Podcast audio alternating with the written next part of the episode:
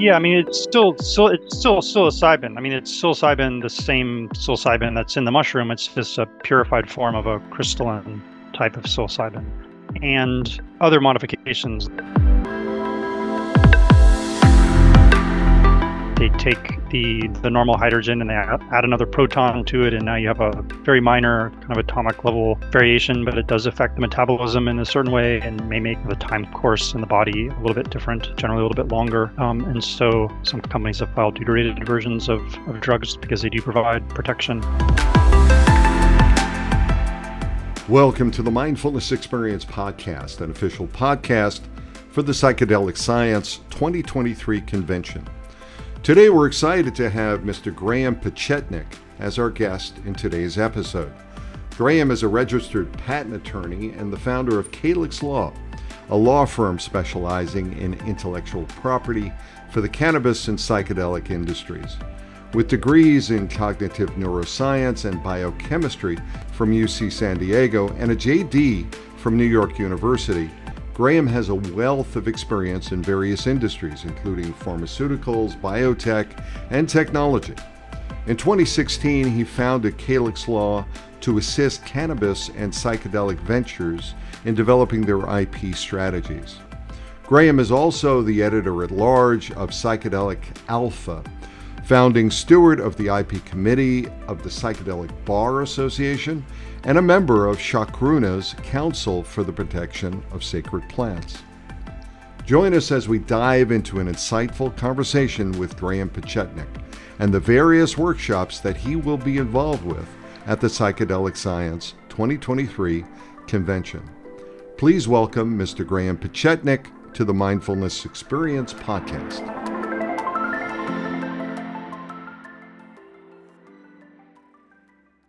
Hey, hey, hey. I am here with Graham Pechenik. We're an official podcast for the Psychedelic Science 2023 convention. And I'm really so excited uh, that you're here because you're going to be speaking at the convention. You've got two sessions, one on the 20th, one on the 23rd. I hope we can jump into that. Uh, but I was wondering if we can kind of start with like a little overview about your background and how you became involved with the legal aspects of cannabis and psychedelics because you've got a i mean you're in like at the forefront you're at the bleeding leading edge and uh, i'm just interested how'd you get here yeah well i i mean i i feel fortunate every day to to realize that i am at the you know the forefront of the space and obviously the, the space itself is at the forefront of so much else in our mm. culture so i think we you know we can all be uh, fortunate or hopefully feel so for you know for being involved in it and for taking some people you know the risk to align themselves with psychedelics when there's mm. you know, still some stigma even though it's disappearing for me i've followed an interest that's been long held in psychedelics and cannabis i was interested in them since high school and college and mm-hmm. um, thought for a little while i would actually be someone who would make new psychedelic compounds after i learned about uh, mm. Sasha Shulgin, reading his books when I was in college. Mm. Um, and then realized it would be difficult to, or at least I was told it would be difficult to be a scientist mm-hmm. um, at the time I was in college to go to grad school to, to do something in psychopharmacology or chemistry having to do with psychedelics, but had still enough interest in them that I thought I could do some drug policy reform or, or something else involving cannabis and psychedelics and, and went to law school and then somewhat quickly realized that it was a bit naive to think I could do that, especially paying my way through law school, and mm-hmm. um, didn't find a match there. But with my science background, uh, mm-hmm. was very heavily recruited into patent law, mm-hmm. and that was, I suppose, the easy path. So followed that, and, and spent the start of my career close to a decade doing patent work, and mm. so uh, writing patents, being involved in um, cases where we were litigating either against patents or defending our own patents. Mm-hmm. Um, and then in 2016, cannabis passed uh, in California mm-hmm. and became legal for, for adult use. And at that time, there were a number of companies um, with people that I knew who were trying to start businesses, either mm-hmm.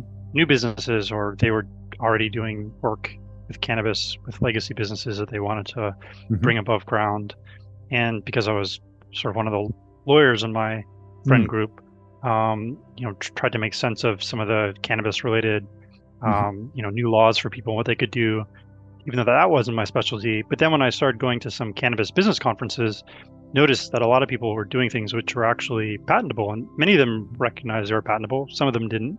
But in speaking to most of them, uh, I learned that it was hard for a lot of people who wanted to seek patents to find a big law firm who would do patent work with a cannabis company, even if they weren't a plant touching cannabis company, because Mhm. law firms are sort of risk averse and stodgy, and the national ones weren't really interested in kind of sticking their necks out. Um, and at the same time, I was in a lot of conversations and heard a lot of people talk about, even when the word patent was was raised to them, um, that they were anxious about what patents would mean, and they were concerned about what would happen if somebody filed patents, and would Mhm. that be a way for big ag or big tobacco or Mhm. um, just generally the monopolization of the cannabis industry, kind of before it got off the ground, and would Mhm. keep the you know the small businesses Mhm. um, from being able to pursue uh, you know potential success in the, the cannabis space, and so thought that it would be a really interesting uh, just area to work in, both because I had continued to be um, following the you know the the kind of development of the space and interested in cannabis culture and you know Mhm. as I said kind of had friends in uh, the kind of cannabis space Hmm. and then also thinking about those controversies and what would it mean to to file patents Hmm. saw that kind of working with that tension Mhm. was something that would be uh, just a um, and you know an interesting and hopefully you know a way to have a business in the in the cannabis space, but a way to be thinking about those broader, Right. bigger picture items in a you know in a way that was challenging and and uh, and interesting. And I guess so. I've gotten to cannabis, Mhm. um, and so I did that from 2016 to about 2019. Mhm. Uh, in 2019, I realized that there were a number of companies in the uh, in the psychedelic space that were Mhm. similar to many of the companies in the kind of early days of cannabis patents, Mhm. filing a bunch of applications, uh, particularly around psilocybin in the beginning. And the same kind of conversations were, were coming up around, you know, what did this mean for the evolution of the psychedelics uh, ecosystem? Would this mean that the space would develop towards purely a medical or pharmaceutical model? Mhm. What would it mean for the people in the underground who are providing psychedelic assisted therapy if they wanted to Mhm. uh, eventually, in a legalized market, provide those same services? Would they have to worry about infringing some big company's patents? Mm. Would it mean that a big company could monopolize uh, Mhm. aspects of psychedelic therapy or psychedelic compounds? Mm. And so, sort of following the same uh, interests, I guess, in the legal perspective, Mhm. and some of those, you know, the same desire to stay part of that conversation around the controversies, and then just continuing to be really interested in, in psychedelics and continuing to be um, trying to be in the kind of cultural space. I mean, living Wow. in San Francisco and uh, you know, interested in being part of psychedelics related Wow. communities and and having psychedelics be a part of my, my kind of personal and social life too. Mhm. Um, just made it sort of a natural fit to get there. So Mm. I guess that's maybe not the crispest uh, short answer, No, but I, it- that, that's kind of how I ended up with a you know a firm doing patent law in, in psychedelics. Um, you know, It's- it's- it's so- combination of things. it's so weird for me, Grant, because you know I'm like an old hippie, and uh, uh, you know I went through the whole '60s and you know the whole um, Nixon era and the suppression and all of that, and you know we start to see you know through the Reagan era that just say no and all that, and now here we are, and from a from a societal viewpoint, from a fundamental viewpoint, we're looking at companies that are not only filing patent patents but are Mhm. looking for protection along that way. So you've experienced you know you've had a very impressive career some high high, high profile clients. How to tell me about the patent area and specifically how it applies you know what patents are we talking about genetics in cannabis are we talking like monsanto there's a specific genetic propensity? Are we talking about like compass pathways where you are patenting uh, a combination of, you know, uh, psychedelics, and then you're looking at a process, you know, like, uh, you know, just the process of wearing eye shades, for example. I mean, Mhm. what is it? What is it? What is it that people are trying to patent, and why is that so important at this particular point in terms of the um, um, acceptability, if you will, the mainstreaming of cannabis as well as psychedelics? Yeah, I mean, in terms of what are people patenting, it's almost like if you can think of it, somebody has filed a patent application on it. And many of these aren't successful patent applications because the thing has to be novel and non-obvious and inventive for it to be granted a patent. But there has been this sort of gold rush mentality in, in cannabis with many thousands, maybe tens of thousands now patent applications filed, and, and similarly in, in psychedelics. I would say generally in psychedelics, the sort of first wave of patent applications that were filed were generally on known compounds, uh, like psilocybin, just on the d- different methods that they could be used. So, how to treat a different uh, set of patients with a particular indication with that compound. So, almost anything you can think of for psilocybin probably has been filed. The method of using psilocybin for Mhm. name the condition. Then there's maybe a second category that was around the same time filed as the first, but as companies started to realize they needed stronger IP on the compounds themselves um, to raise money for their drug development, um, modified versions of the known drugs. And so, because something has to be novel and non obvious to be patented, psilocybin itself, as the compound or LSD or MDMA, can't be patented. Um, But you can find ways to file patents on a type of that drug or a small modification of that drug. So when you mentioned Compass, probably a lot of people will have heard of, and these were the first patent applications that published in the space, really, were Compass's on a crystalline polymorph of Mhm. a specific type of uh, psilocybin. Mhm. Um, And it's a small, small minor change, right? I mean, it's not like a huge, huge structural change. yeah, I mean, it's enough still, to go ahead and still get it's still psilocybin. I mean, it's psilocybin, the same psilocybin that's in the mushroom. It's just a purified form of a crystalline Mhm. uh, type of psilocybin. Um, and other modifications, like a number of companies have deuterated drugs, which just means they take the the normal hydrogen and they add add another proton to it, and now you have a very minor kind of atomic level variation, but it does affect the metabolism in a certain way and may make the the time course in the body a little bit different, generally a little bit longer. Um, and so some companies have filed deuterated versions of, of drugs because they do provide protection. Um, and sort of that set also takes advantage of the fact that with the regulatory requirements, Mhm. those types of drugs can generally rely on some of the regulatory data, the preclinical data, and even sometimes some of the clinical data with the unmodified drug. So if you have deuterated DMT or deuterated psilocybin, you can sort of piggyback on some of the known safety data, some of the already published clinical research to um, be able to accelerate your development. Mhm. Um, and so you get a little bit better IP protection Mhm. uh, and maybe a little bit of a lag compared to just trying to get MDMA or psilocybin through FDA as Mm-hmm. MAPS and Compass are doing. Um, but you can just kind of strike a balance. A number of the other patent applications filed, and this is a big category, and this is most of the work that we do, is with wholly novel compounds. So these are compounds that have Mhm. generally never been, uh, uh, presumably because they have to be novel to be protectable, have Mhm. never been uh, you know made before or tested before or Mhm. used before in humans. Um, and so these will have you know the whole development pathway ahead of them. They'll have to go through you know, safety and toxicity and put through all three phases of clinical trials. Mhm. And so maybe many years before they're uh, you know if they're shown to be safe and effective in clinical trials before they're approved by the FDA and, and commercialized. And of course, that goal of finally getting a new drug to the clinic and to patients is the reason that patents, uh, you know, kind of serve a purpose in the pharmaceutical space.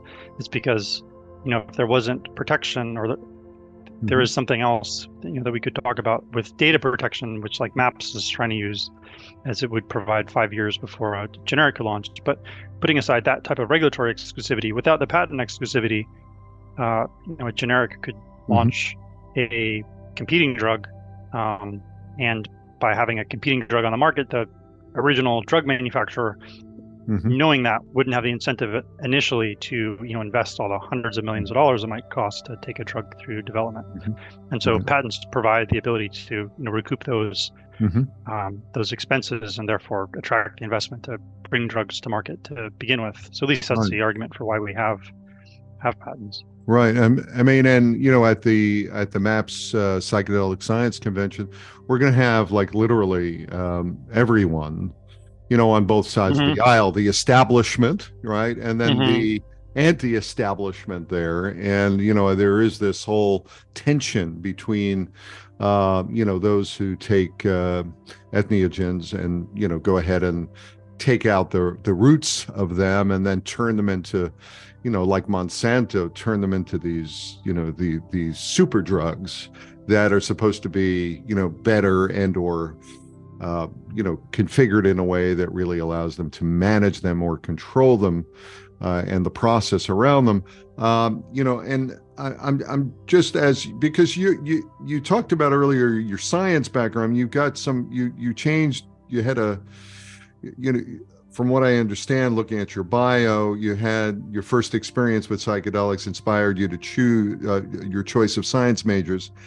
And I'm just wondering, as you look at your background there and you look at your experience and you look at what's happening in the marketplace, um, mm-hmm. you know, where do you see this potentially this tension going between the establishment and the anti establishment? Do you think there's enough room in the tent for all of them?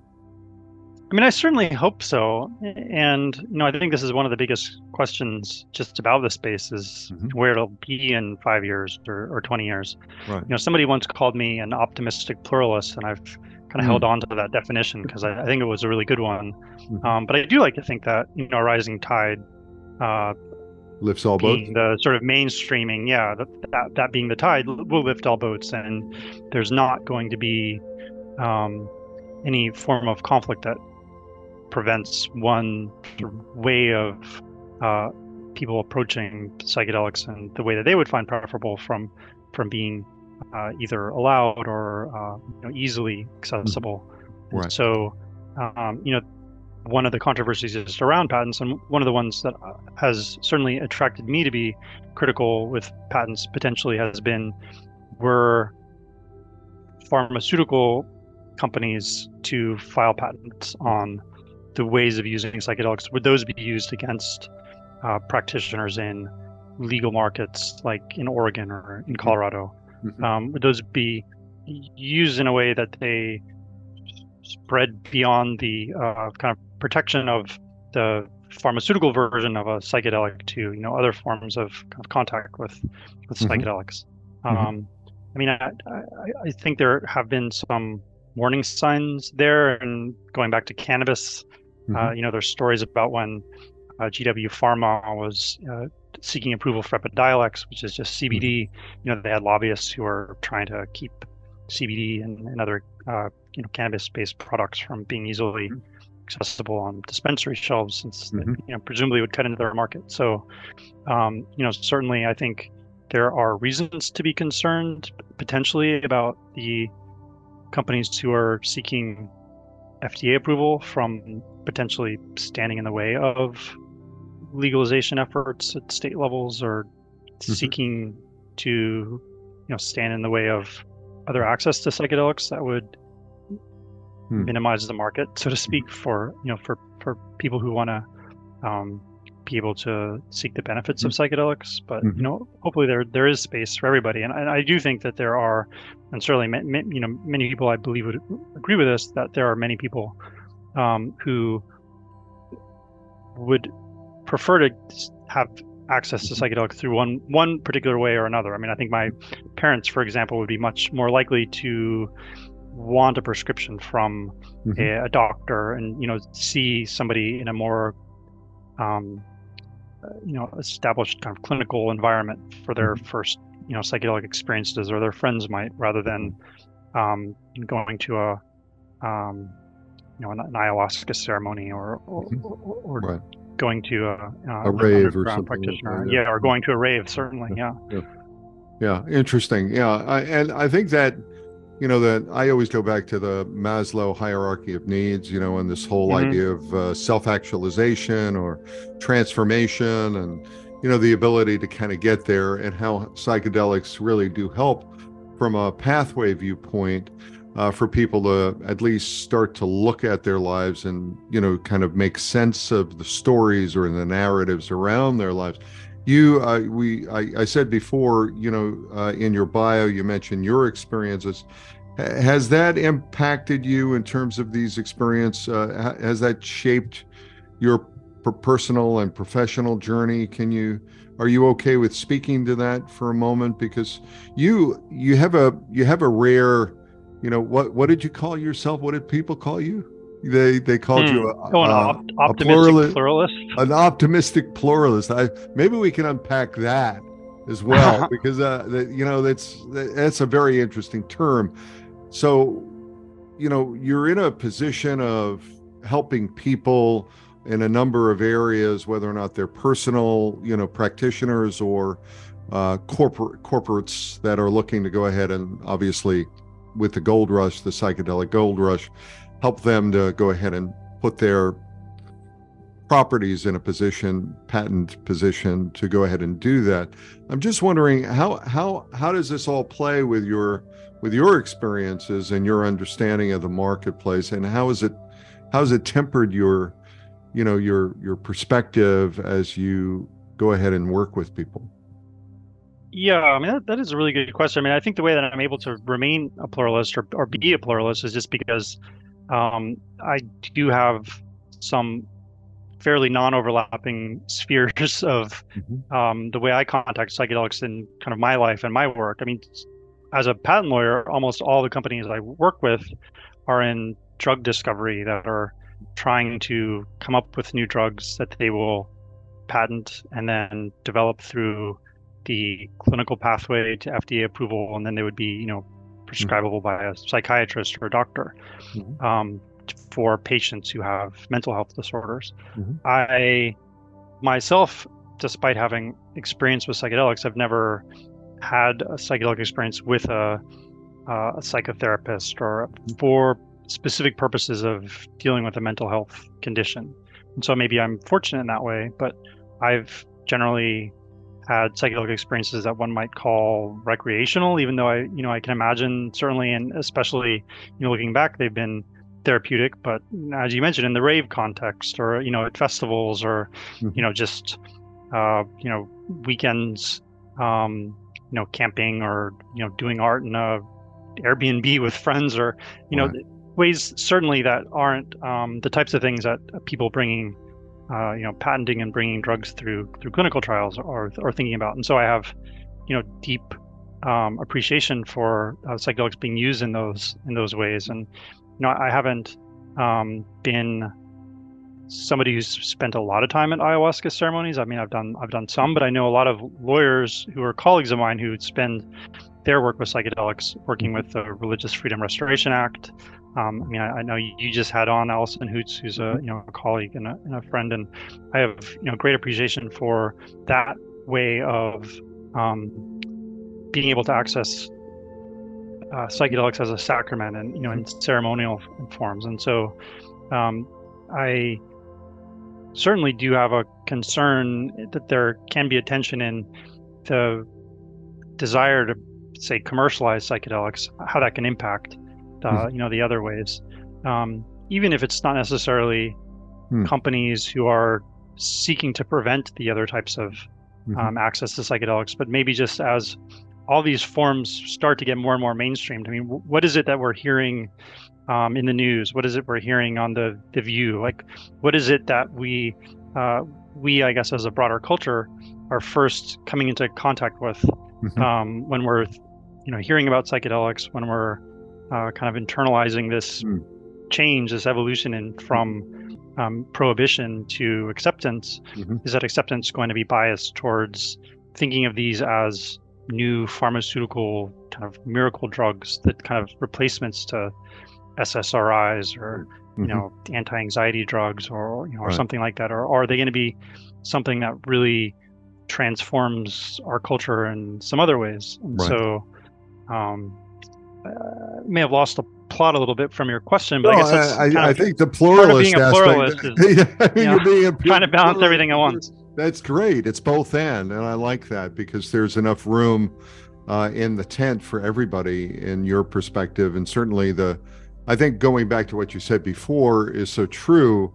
When we start taking a look at the research and the funding and the development and the market for psychedelics, there are certain companies that are funding the marketplace to go ahead and look at legalization and acceptability because you can't just go and have a rave over at the VA. You know, and the you know when we start taking a look at the rigor and the requirements to go ahead and follow the rigor and the science that comes out of that based on that research, you know that's really what's being used. Let show me show me the show me the money yes but show me the documentation and the facts the efficacy rates that show me that this actually works and show me how you're going to make it safe so that i don't have to worry about you know somebody you know freaking out and you know running across the road and getting hit by a car you know god forbid. Yeah. Yeah. Yeah. I mean I, I do think maybe just one more thing to add is i do think these different ways of psychedelics coming into our culture are very complementary too. I mean, I, I can mm-hmm. see that the medicalization path has been, in a large way, what has allowed mainstream culture to start lowering what the the stigma is for these drugs because they've been shown to be so successful in treating uh, different conditions and you know can see the work that you know maps certainly paved over many many decades as being so so critical for this right um, but at the same time uh, if it was just medicalization and not cultural changes i think just doing psychedelics and all going back to our lives as usual uh, we just return to the same social structures that right. uh, in many cases you know m- made the dysfunction there to create mental disorders in the first place. And so, you know, having these as cultural tools rather than just as individual, hmm. Mm-hmm. uh, you know, health tools, I think is is something that's really important. Yeah, well, what, what you're talking about to me also talks about agency. You know, having agency, self agency, and I think part of the challenge. I mean, uh, I am sure you saw the news in Kentucky. There's 140 mm-hmm. billion, mm-hmm. 140 million uh, in terms of research using ibogaine for opioid addiction. Uh, I just had a conversation with Andrew Tatarsky yesterday, who's helping mm. to lead up that area for harm reduction.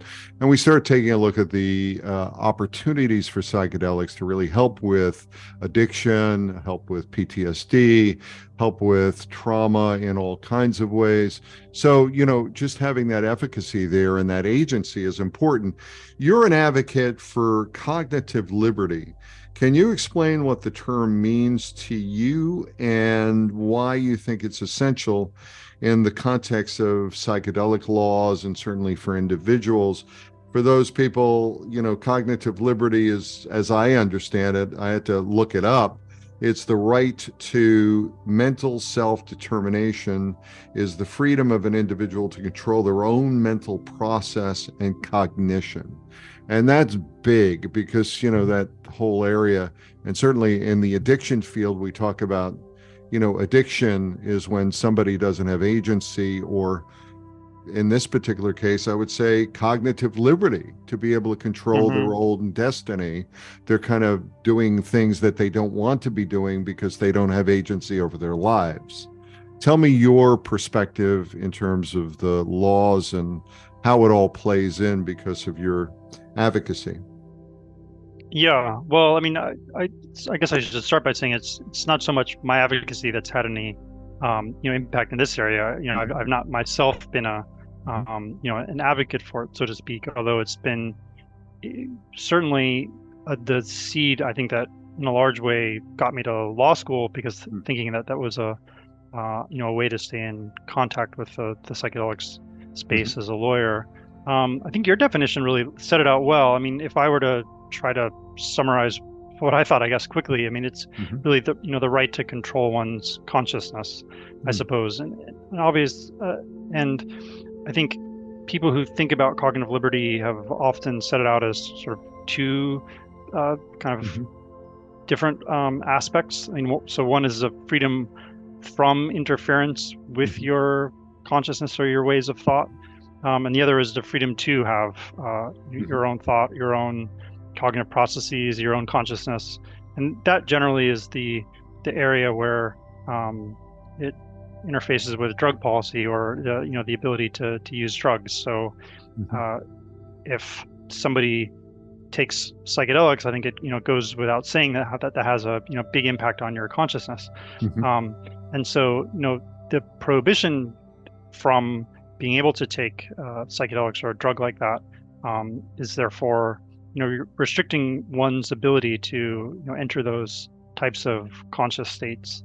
Um, and I think part of the question perhaps you asked was sort of how, how I became interested in this, or you know, what, what the mm-hmm. kind of impact of, of it to me was.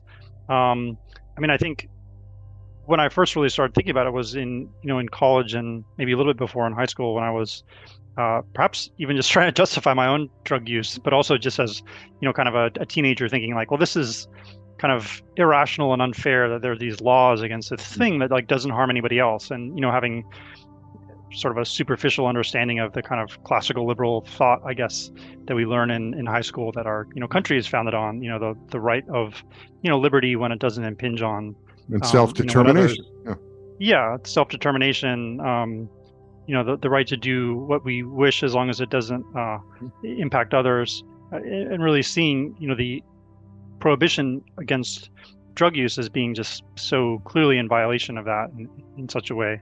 Mm. Um, and so it became, um, I think, partly because uh, n- another reason I, I, think I may have wanted to go to law school is I was kind of a an argumentative person for, and thought like maybe I could put my argumentative skills to use to um, find a way to demonstrate that this was just so clear. It seemed so clear that um, this was just such an illogical stance for hmm. mm-hmm. um, uh, you know, for for the law to take. I mean, uh, I think that you know re- reflects also the naivete of a you know high school or college student thinking you could mm. um, you know argue your way out of something that mm-hmm. drug policy reformers have been doing for decades uh, unsuccessfully. Right.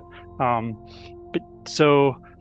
Uh, yeah, I guess I'm, you know, I, I, started thinking about it in, in college. I had also, I was working in a neuroscience lab or in the mm-hmm. cognitive science department. The, the lab right one over was um, studying brain computer interfaces. Mm-hmm. And you know, one of the things that they were thinking about a lot, and we spent some time thinking about, is um, the laws that would prohibit um, enhancements in mm. mental mm-hmm. capacity. And, and, so cognitive liberty was, you know, thought of from the perspective of um, being able to use drugs, but also being able to, you know, even enhance our thought and, you know, in mm-hmm. different ways by.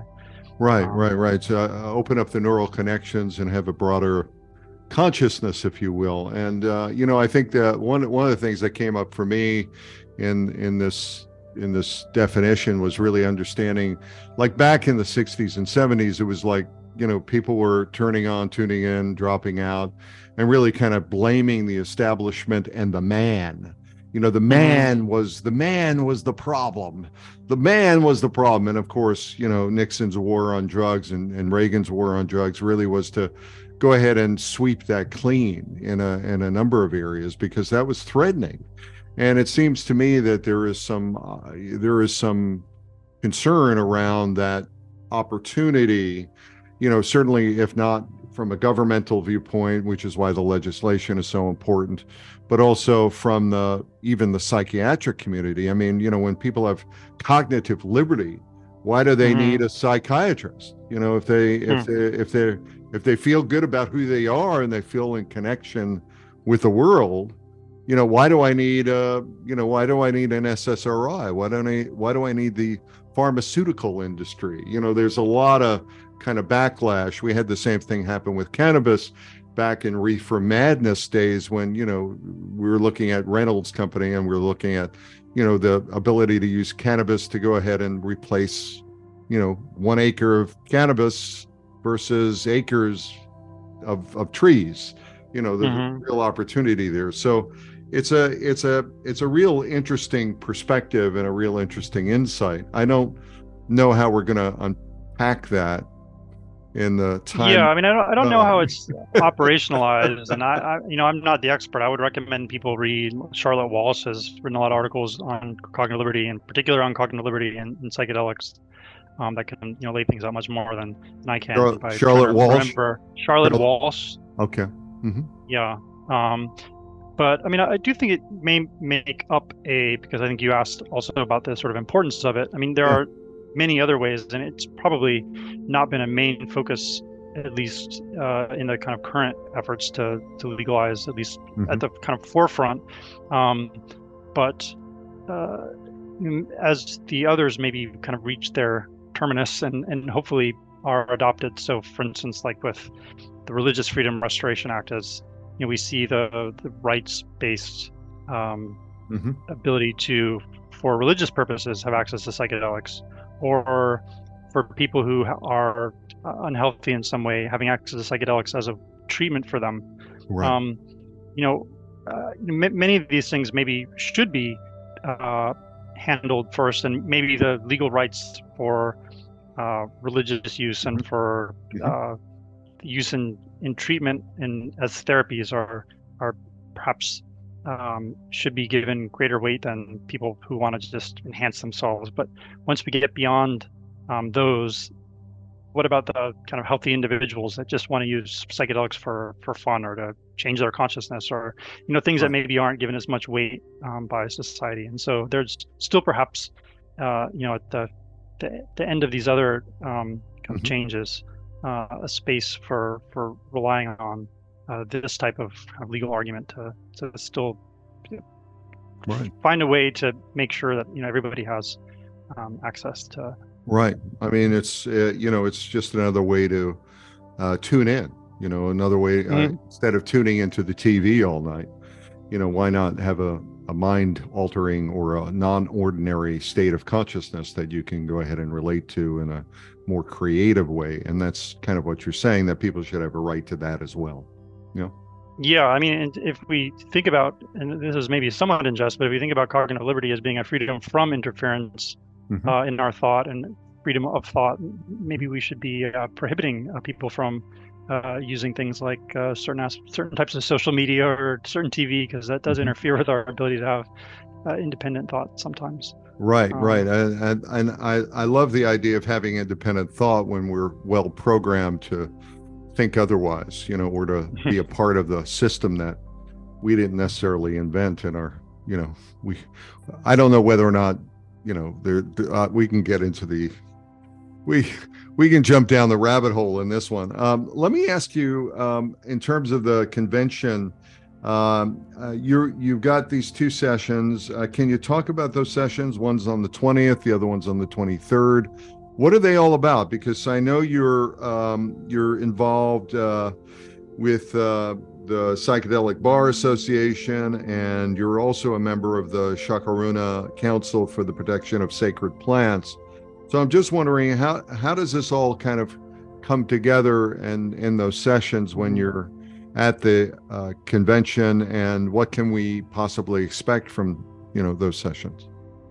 Sure. Well, so I do have two sessions. The first session is part of a workshop put on by the Psychedelic Bar Association, which, as you mentioned, I'm involved with. Um, I was the founding steward of the IP committee, um, which was uh, still is a group of uh, a couple dozen IP lawyers who are interested in psychedelics and part of the um, the PBA, um, and I'm now also on the board of the, the PBA. So I'm very Hmm. honored to be able to be um, involved in that way.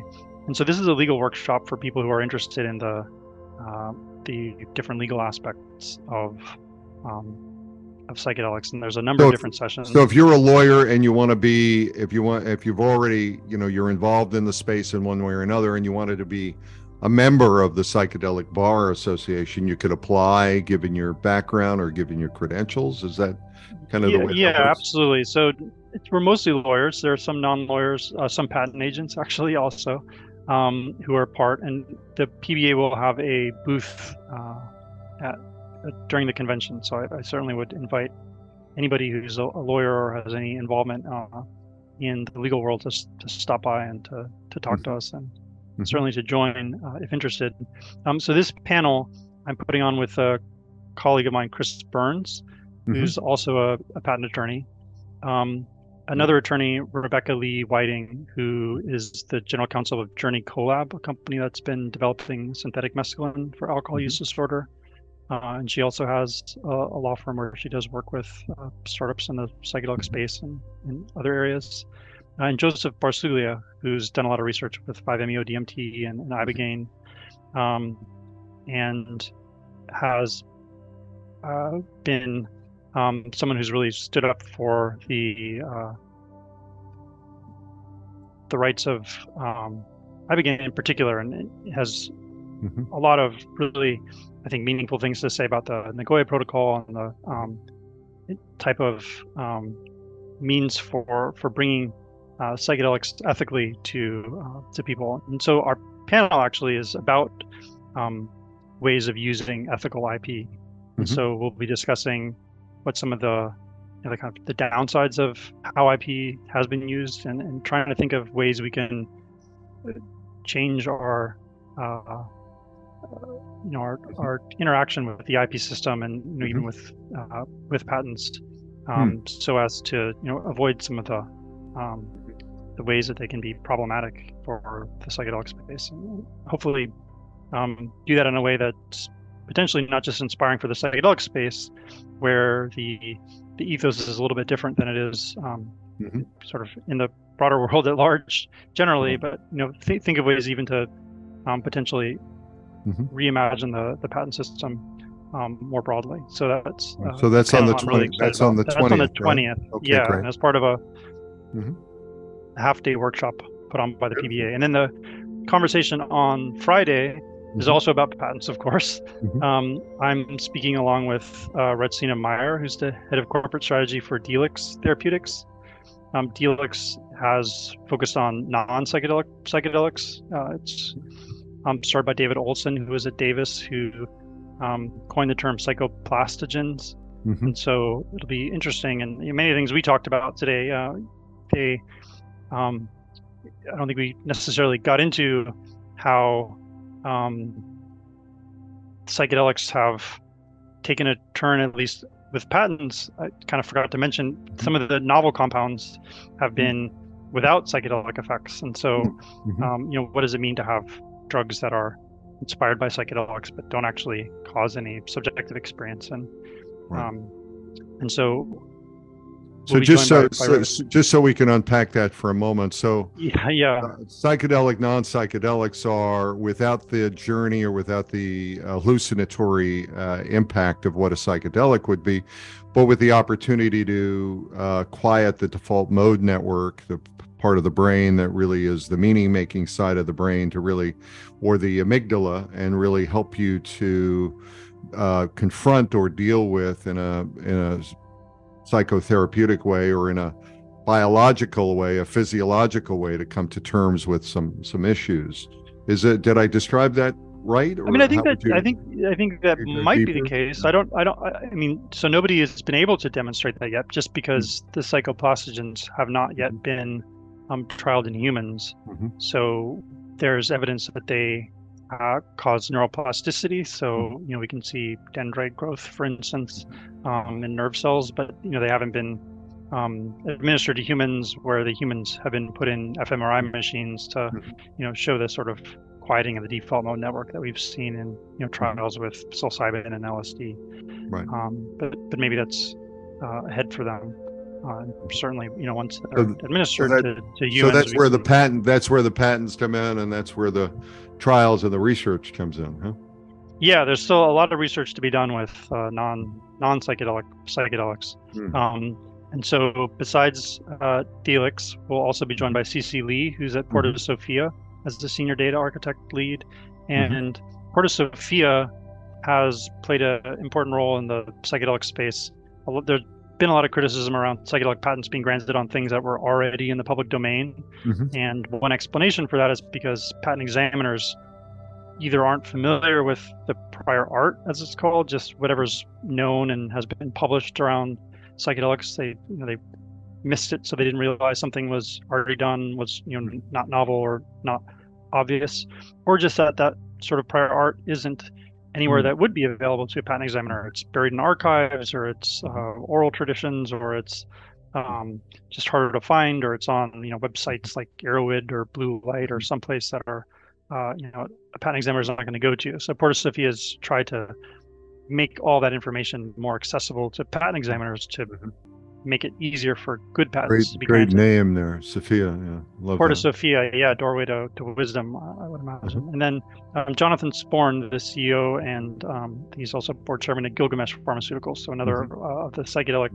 um, drug discovery and right. development companies, uh, who's also working with a, a number of uh, different drugs that are based on uh, the same sorts of scaffolds as, as psychedelics, tryptamines and uh, mm-hmm. like compounds and phenethylamines. And so I think in that compound, I mean, in that uh, panel, you know, we'll discuss the perspectives of uh, what people think about patents as drug discovery uh, companies and, you know, what, what it means for them to be patenting things. And then, um, you know, with, with CC, I think be mm-hmm. able to really discuss what it means to have bad patents in the space or, you know, conflicts. Interesting. So, like we we we go from that end to, and I mentioned mm-hmm. Chacruna uh, earlier. So, and then you're on the council of the Chacruna uh, Protection of Sacred Plant Council. So, how does your work with that organization? You know, I know you're pluralist, so you know we we've got that straight. so, how does that tie into you know where we see the goals for the psychedelic industry uh, overall i mean is there is there a, where do you see the intersection of those two you know organizations if you will? The you know on the one hand the pharmaceutical company that's looking to patent looking to go ahead from a biotech viewpoint looking to go ahead and take it to market.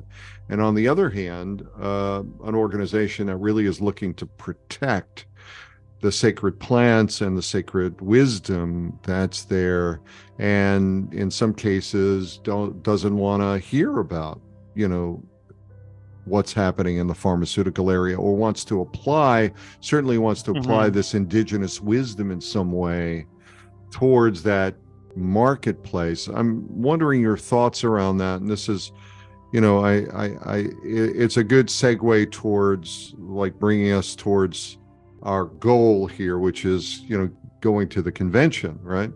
So yeah, tell me your thoughts. Yeah, well, I mean, I think our our goal for the convention, mean, my goal for the convention, but I think maybe it's all of our goal for the convention is to be in a space where there's, I think there may even be more than ten thousand tickets sold ultimately. I know that was uh, at least a goal of uh, of maps, yep. and of all those people, there will be people representing every type of uh, you know interest in the space and, and hope for the space and um, way of being in the space and no- knowledge about the space. And so there'll be so many different types of people to, to learn from and hopefully to have conversations with.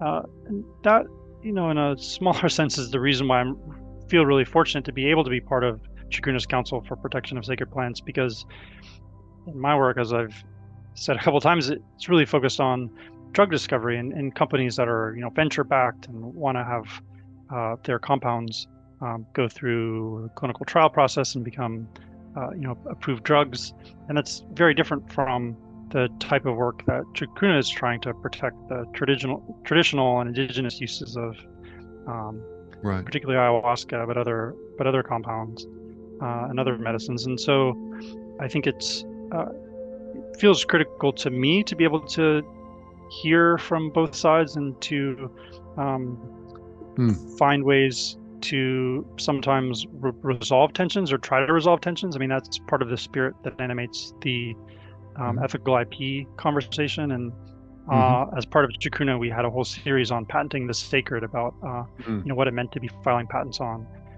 natural compounds or uh, compounds that had histories of traditional use. Mm. Um, really? Well, Sh- Chacruna did that, huh? Wow. Mm-hmm. So, and so. So we're going to be um, able to we're going to be able to patent the sacred. I mean. Uh, well, I mean, you know, there's the question like, does even patenting something kind of take the sacred out of it. I mean, right.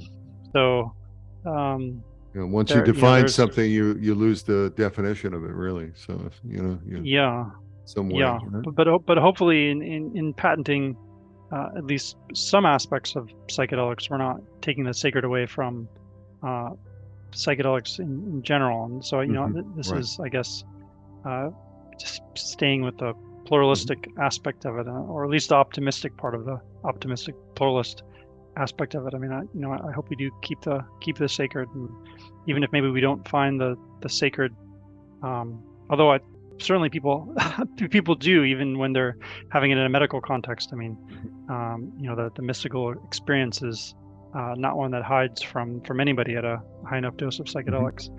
Um, well, but, I think I think you're I think you're straddling. Um, it's you know it's exciting to listen to you, Graham, and you know to hear the work you're doing because you really are straddling both sides of this conversation, and you know um, whether or not it's from the sacred viewpoint or the you know the uh, uh, biotech viewpoint, or whether or not it's from you know everything in between, which really speaks to the cognitive liberty that we've talked about in this psychedelic space, which is give me the opportunity to make my own choices.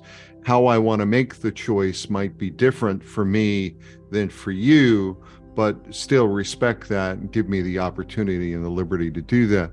So, you know, when we start taking a look at this event, you know, the convention is going to be very exciting. Everyone's coming together. You're going to be there. You're going to have your event on the 20th and the 23rd and you've you've got your your your your your practice. How do people get a hold of you to find out a little bit more about what you're up to if they can't make the convention or they want to find out about you know your practice and in general? Maybe they have some ideas or maybe they have a you know a patentable uh, product that they're looking for help with. Mm-hmm. um, well i'm i'm on twitter I, though i've been there less lately, but I'm Calyx mm-hmm. Law on Twitter. I'm pretty much Calyx Law everywhere, and uh, our firm is Calyx Law, so I'm mm-hmm. fairly easy to find. And I'm right. Graham at calyx.law. I'm happy to uh, mm-hmm. receive emails there. Um, I would definitely recommend um, people um, look up Chacruna if they haven't heard of them. Mm-hmm. Besides the Patenting the Sacred series, there's really an enormous wealth of other webinars and materials and um, right. Much much of uh, you know what we talked about today, just in passing, has you know some deeper resource there. Uh, certainly for anybody who's involved in the the legal system as a lawyer or as a paralegal or uh, in any other way should should check out the Psychedelic Bar Association. Um, and um, mm-hmm. Uh, I'm also editor at large at Psychedelic Alpha, where I post patent trackers, and we also host a policy map along with Emerge Law Group that has the current status of legalization and decriminalization efforts across all the states uh, in the U.S. and soon to be posted uh, around the world. And so, mm-hmm. you know, that's that's a good resource and has a really good weekly newsletter. Um, mm-hmm. And so, those would probably be the best places to keep in touch. I think. Excellent, excellent. Well, you know, you're you're you're you're really very um, you're very i don't know you've got a real kind of peaceful vibe about you. I don't hmm. know uh, you know it's uh, and and and i certainly would love to work with you in some respect if i if i had a patent uh, that was ready to go to market. I don't yet uh, but uh, who knows what will happen with that.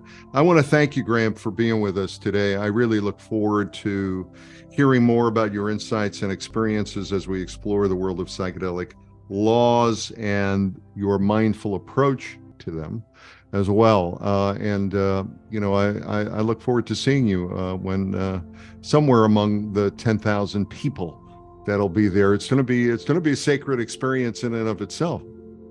Yeah, I think so. And yeah, thank you for asking me to, to join you here. And, and hopefully what seems like my calm is not just my uh, being being tired at the end of a Friday, but uh, but no, I'm r- really pleased to be able to join you here, and uh, um, yeah, I look forward to seeing you hopefully in Denver.